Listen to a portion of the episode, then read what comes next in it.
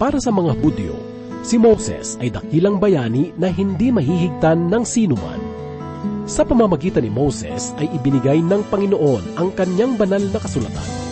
Subalit alam mo bang ang karangalan ni Moses ay larawan lamang ng kadakilaan ni Kristo? Iyan ang ating matutunghayan sa ikatlong kabanata ng Hebreo, una hanggang ika-anim na talata. Ito ang mensaheng iyahatid sa atin ni Pastor Dan Abangco. Dito lamang po sa ating programa, Ang Paglalakbay. Ng aming mga magulang,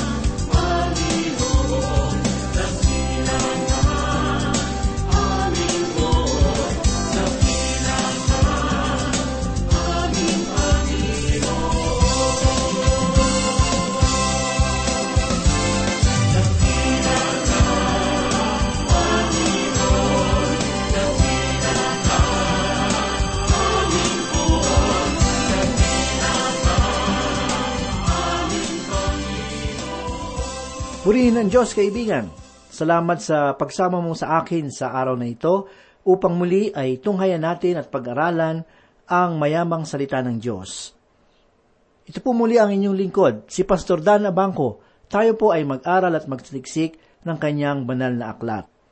Ang paksa ng mensahe na ating pagbubulay-bulayan sa mga sandaling ito ay naglalaman ng mga katotohanan na nagbibigay papuri kay Kristo Jesus. Ito ay ating matatagpuan sa ikatlong kabanata ng Hebreyo, una hanggang ikaanim na talata. Dito natin maunawaan na bagamat ang Israel ay nagtataglay ng mga bayani na nagbibigay pugay sa kanilang hudahismo na pananampalataya, subalit ang lahat ng ito ay napasa ilalim sa isang kadakilaan na humigit sa kanilang lahat. Basahin po natin ang unang talata ng ikatlong kabanata bilang ating pagpapasimula. Kaya nga mga banal na kapatid, mga kabahagi sa makalangit na pagtawag, isaalang-alang ninyo na si Jesus, ang apostol at pinakapunong pari ng ating pagpapahayag. Ang pagpapasimula ng kabanata sa pamamagitan ng katagang kaya nga ay nagpapahayag ng mabuting kapaliwanagan na naguugat sa mga nakaraang pag-aaral. Ito ay nagtataglay ng turo na dapat alalahanin upang maunawaan ang kasalukuyang liwanag. Maihahantulad natin ang kataga sa dalawang babala na nagsasabing lumingong ka sa iyong pinanggalingan at masdan mo ang iyong hinaharap. Ang paksa ng kaisipang ito ay iniukol ng sumulat sa mga banal na kapatid. Ito ay tumutukoy naman sa mga Hebreo. Mahalagang maunawaan natin na ang kanilang banal na katangian bilang mga kapatid sa pananampalataya ay hindi nagmula sa kanilang mga sarili, kundi dahil sa pagkatawag ng Diyos. Ang pagkatawag na ito ay hindi sangayon sa makasanlibutan na kaisipan ng tao, kundi ayon sa makalangit na pagtawag ng Panginoon. Kung babalikan natin ang mga pahayag na nasusulat sa lumang tipan patungkol sa Israel, matutunghayan natin na ang pagkatawag at pangako ng Diyos ay natutuon sa material na kasaganahan ng bansa dito sa daigdig. Ito ay isa sa mga dahilan kung bakit ang paniniwala tungkol sa kasamaan ng pisikal na bagay ay hindi totoo. Sapagkat ang gawain ng Panginoon ay nangangailangan rin ng mga material at pisikal na katugunan upang isakatuparan ang utos ni Kristo. Ang salapi ay hindi masama sa kanyang sarili kung ang paggamit ito ay para sa ikalalawak ng ministeryo ng Diyos. Kaibigan, ang pananalangin ay mahalaga. Subalit kung ito ay hindi sasangkapan ng gawa ng karunungan, ito ay mananatiling wala. Ang sabi po ni Santiago sa ikalawang kabanata ng kanyang sulat, talatang labing lima, Kung ang isang kapatid na lalaki o babae ay namumuhay ng hubad at kinukulang sa pagkain sa araw-araw, at ang isa sa inyo ay magsabi sa kanila, Humayo kayong payapa, magpainit kayo at magpakabusog, subalit hindi ninyo sila binigyan ng mga bagay na kailangan ng katawan, anong pakinabang niyon? Ang nakaraang kalagayan ng mga Hebreo tungkol sa kanilang pagkakatawag ay natutuon lamang sa lupa.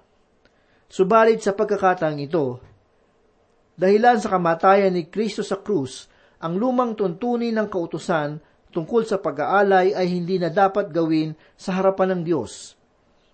Dahil ang handog pangkasalanan na ginawa ni Kristo para sa atin ang siyang nagbigay ng bagong kalagayan na natutuon sa kalangitan. Sangayon sa mga misyonero na napunta sa Israel, ang pagpapahayag ng ebanghelyo sa mga Hudyo ay hindi nangangahulugan ng pagtalikod sa kanilang pagkahudyo. Kaibigan, ang pananampalataya kay Kristo ay hindi nagsasabing itakwil natin ang lahing ating pinagmulan, sapagkat bagamat may pagkakaiba sa ating mga kulay, kultura, wika at pamumuhay, tayo naman ay may isang espiritual na pangangailangan. At iyon ay walang iba kundi ang kaligtasan sa pamamagitan ni Kristo. Marahil kinakailangan natin na magkaroon ng tamang pag-aaral sa banal na kasulatan, sapagkat ang karaniwang ugat ng maling paniniwala ay galing sa hindi wastong pagpapaliwanag ng salita ng Diyos. Ang sabi ni John Wycliffe, ang banal na kasulatan ay masigit na maunawaan kung isasaalang-alang natin sa ating pag-aaral kung ano ang sinasabi o nasusulat, patungkol kanino at para kanino ang paksa, anong pananalita ang ginamit, sa anong panahon, saang lugar na ganap, sa anong dahilan, at sa anong pangyayari. Pinag-aaralan kung anong naganap sa nakaraan at kung ano pa ang magaganap. Marahil kung ang pananaw na ito ang magiging batayan ng ating pag-aaral sa banal na kasulatan, tiyak na lahat tayo ay magkakaroon ng pagkakasundo-sundo sa paniniwala. Sa ating pong pagpapatuloy, hindi lamang makalangit na pagtawag ang dapat na pagtuunan ng pansin sa talatang ito. Sapagkat sinasabi rin ng mga yakda na dapat natin na isaalang-alang si Kristo na apostol na pinakapunong pari ng ating pahayag. Muli makikita natin ang salitang isaalang-alang na nagpapahiwatig ng tapat na pagtingin, paglalaan ng panahon at ganap na pagkaunawa kay Kristo na ating apostol at pinakapunong pari. Ang salitang apostol ay literal na nangangahulugan na sugo. Ito ay ginamit kay Kristo upang bigyan pansin ang kanyang pagsunod sa Ama na nagsugo sa kanya dito sa daigdig. Subalit hindi lamang siya sugo mula sa Ama, kundi siya rin ang pinakapunong pari na nagmamalasakit sa ating kapakanan. Kaibigan, ang dalawang tungkuling ito ay may malaking kaibhan sa isa't isa, sapagkat ang pagkaapostol ni Kristo ay naghahatid ng mensahe na mula sa Diyos. Samantalang ang kanyang pagka pinakapunong pari ay naglalaman ng pagmamalasakit sa tao na kanyang inilalapit sa Ama. Sa madaling salita, si Jesus ang ating dakilang saserdote na nagtatanggol ng ating kalagayan, sapagkat tayo ay kanyang mga iniibig na iniligtas sa pamamagitan ng kanyang dugo. Kaibigan, naunawaan ng Panginoong Heso Kristo ang iyong kalagayan. Isaalang-alang mo siya sa iyong buhay at ang katotohanan ito ay naniniwala akong makakatagpo ng iyong kapayapaan. Sa ating pong pagpapatuloy, matutunghayan natin sa mga susunod na talata ang mga kapahayagang nagpapakita ng kahigtan ni Kristo kaysa kay Moses. May mga dalubhasang mga guro sa Israel na nagpulong sa Colorado upang pag-usapan ng paksa tungkol sa sino ang nakahigit, si Abraham ba o si Moises. Sa ngayon sa mga saksi, ang hinggit na kinilala sa dalawang bayani ay walang iba kundi si Moises. Kung ang bagay na iyon ay totoo, ibig sabihin ang kadakilaan ni Kristo kaysa kay Moises ang siyang pinakadakilang kalagayan na maaaring panghawakan ng mga Hudyo. At ito ang katibayan na pinatotohanan ng may akda ng Hebreyo. Ang sabi niya sa ikalawang talata ay tapat sa nagtala sa kanya, gaya ni Moises na tapat sa buong sambahayan ng Diyos. Ang tahanan na tinutukoy sa talatang ito ay hindi tahanan ng tao o ni Moises. Ito ay tahanan ng Diyos. Kaibigan, ang paglilingkod ni Moises ay naging tapat sa buong sambahayan. At bagamat sa isang pagkakataon ay nakagawa siya ng pagkakamali, gayon may hindi ninais ng Diyos na ang kanyang mga aklat ay malagyan ng kanyang kahinaan. Kung babalikan natin ang pangyayari na naganap sa ilang noong si Moises ay sinugo ng Panginoon upang kausapin ng bato, nag-init ang kanyang kalooban dahilan sa katigasan ng bayan. Kung kaya't sa halip na kausapin niya ang bato ay hinampas niya ito. Ang ginawa niyang yun ay mali sapagkat ang bato ay naglalarawan ng persona ng Panginoong Hesus bilang naghihirap na lingkod ng Diyos. Kung matatandaan natin ang unang kautusan ng Panginoon tungkol sa bato, si Moises ay kinausap ng Panginoon hampasin ito. Upang masaganang tubig para sa bayan ay dumaloy mula rito. Ngunit sa pagkakataong ito, ang paghampas ay hindi na kailangan pang ulitin sapagkat ang paghihirap ng Panginoon ay hindi na kinakailangan na maganap muli, sapagkat ito ay minsan lamang. Kaibigan, ang ginawa ni Moises ay nagpapakita lamang na hindi niya naunawaan ang propesiyang kaganapan ng bato sa persona ng Panginoong Hesus. Ngunit, sa kabila ng kanyang likas na kahinaan bilang tao, siya ay tinuring pa rin ng Diyos na tapat na lingkod.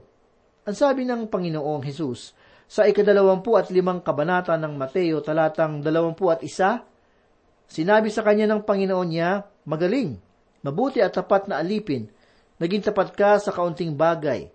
Pamamahalain kita sa maraming bagay, pumasok ka sa kagalakan ng iyong Panginoon. Kaibigan ng Diyos mismo ang nagsabi na si Moises ay tapat na lingkod. Ang pahayag na yon marahil ang pinakamatamis na patotoo na kanyang tinanggap sa kanyang buhay. Subalit, ang katapatan ni Heso Kristo ay mas higit na dakila kaysa kay Moises, sapagkat sinasabi sa ikatlong talata, sapagkat siya ay tinuring na karapat dapat sa higit na kaluwalhatian kaysa kay Moises. Kaibigan, yamang ang nagtayo ng bahay ay mahigit na karangalan kaysa sa bahay. Si Moises ay naging tapat sa buong sambahayan ng Diyos, subalit ang Panginoong Heso Kristo na lumikha ng tahanang ito ay naging tapat hanggang kamatayan sa krus. Gayun din naman, si Moises ay tagapaglingkod lamang ng tahanan, samantalang si Kristo ay Diyos na lumikha nito Ang sabi sa ikaapat na talata, sapagkat ang bawat bahay ay may nagtayo, subalit ang nagtayo ng lahat ng mga bagay ay ang Diyos.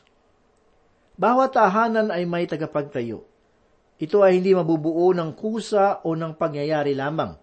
Ito ay nangangailangan ng matalinong tagapaglikha na magtatatag ng kanyang saligan at mga haligi tungo sa isang magandang tahanan. Sa talatang ito, niliwanag ng may akda na ang nagtayo ng tahanan ay walang iba kundi ang Diyos. Hindi si Moises, kundi ang Panginoon sa pamamagitan ni Kristo. Sinasabi rin sa ikalima at ikaanim ng mga talata, at si Moises ay naging tapat sa buong sambahayan ng Diyos gaya ng isang lingkod. Bilang patotoo sa mga bagay na sasabihin, subalit si Kristo ay tapat sa bahay ng Diyos bilang isang anak at tayo ang bahay na iyon kung ating iingatan matibay hanggang sa katapusan ang ating pagtitiwala at pagmamalaki sa ating pag-asa. Hindi lamang tungkol sa kalagayan ng pagka-Diyos na kahihigit ang Panginoong Heso Kristo kay Moises, kung maging sa karangalan ng kanilang mga katayuan. Kung susuriin natin ang banal na kasulatan, matutunghayan natin na si Moises ay tinawag ng Diyos sa pamamagitan ng salitang lingkod. Ngunit, hindi kailanman sa katagang anak ng Diyos. Kaibigan, kung tayo ay papasok sa tahanan ng isang mayaman, madali natin makikilala kung sino ang tagapaglingkod at anak. Gayun naman, higit ang dakila si Kristo kaysa kay Moises sapagkat siya ang kaisa-isang anak ng kataas-taasan na nagtataglay ng buong kadyusan ng Ama sa kanyang sarili. Kaya naman pinapayuhan tayo ng may akda na ating ingatang matibay hanggang sa katapusan ng ating pagtitiwala at pagmamalaki sa ating pag-asa sapagkat ito ang patunay na tayo nga ay mga anak ng Diyos. Huwag nawa nating tularan ang mga taong tinutukoy ni Apostol Juan sa ikalawang kabanata ng kanyang unang sulat, talatang labing siyam, na nagsasabi po ng ganito. Sila ay lumabas sa atin, ngunit sila ay hindi sa atin, sapagkat kung sila ay kabilang sa atin, ay magpapatuloy sana silang kasama natin. Ngunit sa paglabas nila, ay ginawa nilang maliwanag na silang lahat ay hindi kabilang sa atin. Kung ang isang tao man ay maghahanap ng makikitang katibayan patungkol sa katotohanan ng pananampalataya ng isang tao, ang katapatan at pananatili sa wagas na pananampalataya ay isa sa mga batayan ng kanyang maaaring isaalang-alang. Ibig sabihin, kung ang isang mananampalataya ay tumalikod o hindi nagpapahalaga sa katotohanan ng salita ng Diyos, maaari nating sabihin na ang kanyang kapanganakan sa Espiritu ay hindi totoo. Para sa akin, mahalagang maging batayan ng ating pagsusuri ang banal na kasulatan. Sapagkat kung ang isang tao ay tunay nga na nakipag-isa kay Kristo, iibigin niya ang salita ng Diyos dahil siya ay tulad ng isang anak na nananabik sa salita ng kanyang ama. Kaibigan, ito ang dapat nating panghawakan. At ito rin ang dapat nating bigyang kabuluhan sa ating mga buhay. Balikan natin minsan pa ang paksa na inilalahad ng may akda ng Hebreyo tungkol sa Panginoong Hesus at kay Moises. Kaibigan, natunghayan natin ang paghahambing ng may akda sa dalawa. Subalit ngayon, susuriin natin ang kanilang pagkakaiba. Una sa lahat, alam natin na ang Panginoong Hesus at si Moises ay kilala sa mga kautusan na kanilang inihayag sa Israel. Ngunit, ang mga kautusang iyon ay may malaking pagkakaiba sa isa't isa. Sapagkat kung babasahin natin ang mga kautusan na ipinagkaloob ng Diyos sa pamamagitan ni Moises, matutuklasan natin na ang mga iyon ay natutuon sa panlabas na gawain ng mga Israel. Ngunit ang mga pangaral mga turo at kautusan ni Kristo, lalo tigit siya ang mga pahayag na kanyang sinambit sa bundok ng Olibo, ay natutuon sa panloob na katangian ng tao.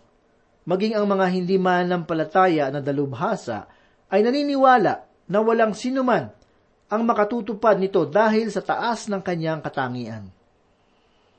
Ang pahayag ng banal na kasulatan tungkol sa kasalanan ng tao ay naghahatid sa kanyang buhay sa kawalang pag-asa. sapagkat kahit na siya ay nagtataglay ng tinatawag niyang mga mabubuting gawa, gayon may hindi sapat ito upang kamtin niya ang ganap na kabanalan. Kaya naman, maliban sa dugo ng Panginoong Hesus na naguhugas ng ating mga kasalanan, ang mga kautusan ni Moises at ni Kristo ay maglalagay lamang sa atin sa kahatulan. Kung babalikan natin ang pangyayaring naganap sa buhay ni Moises noong siya ay humarap sa Diyos, ang taong bayan ay nangingilabot dahilan sa malakas na kidlat, kulog, lindol, at katakutan sa kanyang paligid. Binabalaan ng Diyos ang mga Israelita na huwag lalampas sa pagitan na kanyang inilagay, sapagkat kung sila ay mangangahas na lumapit sa Panginoon, sila ay tiyak na mamamatay. Kaibigan gayong uri ng kautusan ng ating matatagpuan sa nakaraang panahon. Ngunit sa panahong ito ng biyaya, ang habag at pag-ibig ng Diyos ay dalisay at walang bayad na mararanasan ng bawat taong lumapit sa anak ng Diyos na nag-alay ng kanyang buhay dahil sa ating mga kasalanan. Ito ang kagalakan na pumupuspos sa ating puso, sapagkat hindi ko na kinakailangan na magpakahirap na abutin ng Panginoon sa pamamagitan ng aking kakayahan. Dahil ang kanyang pag-ibig sa pamamagitan ni Kristo ay umabot sa aking buhay mula sa putik ng kasalanan. Kaibigan, isaalang-alang natin si Kristo. Siya ay nakahihigit kanino paman. Siya ay masigit na dakila sa mga anghel, sa mga propeta, at maging sa buong sanlilikha. Siya ang dapat na maging kagalakan ng ating puso, dahil siya lamang ang hindi nagmamaliw na pag-ibig ng Ama sa ating mga buhay. Naway puspusin ng kanyang pagsinta ang ating mga nababahalang kalooban. Naway paghilumin ng kanyang dugo ang ating mga sugatang puso, sapagkat siya lamang ang sagot sa ating mga tanong. Siya lamang ang natatanging anak ng Diyos na nag-alay ng kanyang buhay para sa ating kasalanan. Kaibigan, binigyan mo na ba ng panahon ang napakatamis na katotohanan ito? Kung hindi pa, ito ang oras ng kaligtasan. Kaibigan, si Yeso Kristo ay patuloy na naghihintay sa iyo. Kaibigan, kung ikaw ay nakikinig at nais mong kilalanin si Jesus bilang iyong tagapagligtas ng iyong kaluluwa. Aminin mo na ikaw ay makasalanan. At manalangin ka at tanggapin mo siya bilang Panginoon, bilang tagapagligtas ng iyong buhay. At tiyak na siya ay mananahan sa iyong buhay, sa iyong puso, at ikaw ay mapapabilang sa anak ng Diyos. Manalangin po tayo.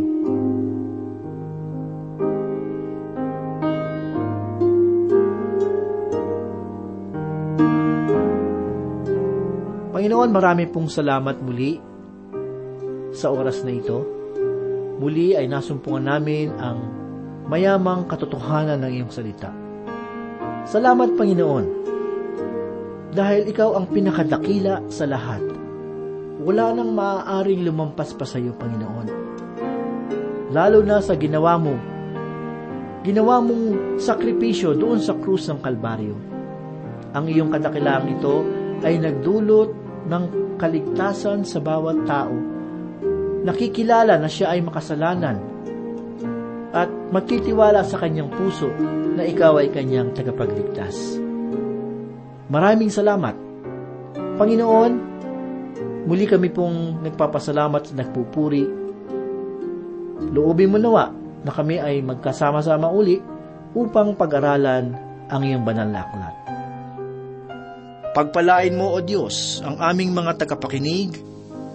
Batid mo po ang kanilang mga pangailangan, ang kanilang mga pinagdadaanan, ang mga pagsubok sa kanilang buhay, at ang samot-saring tukso sa kanilang buhay.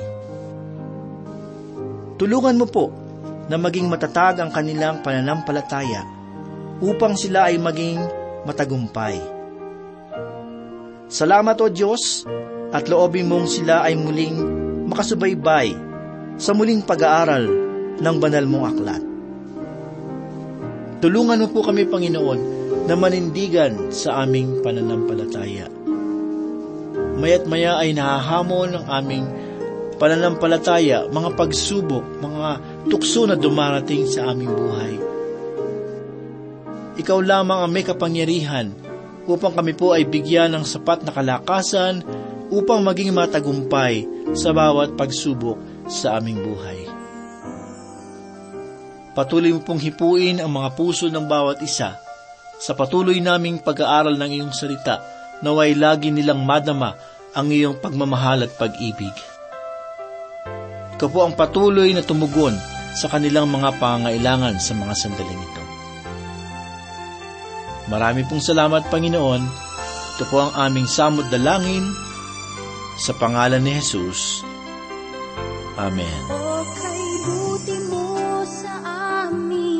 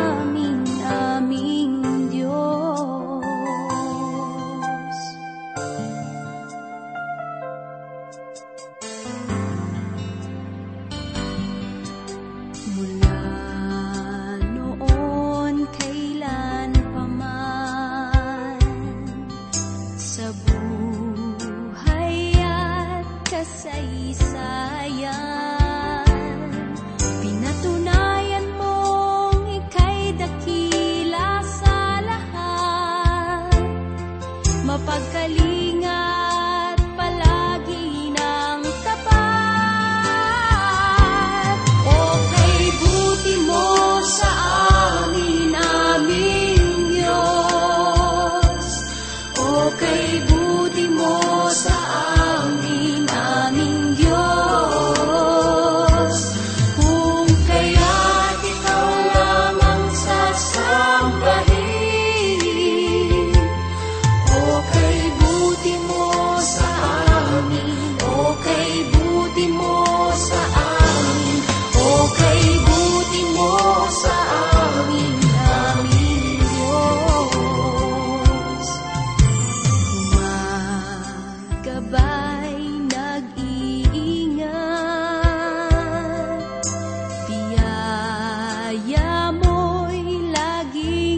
Bye.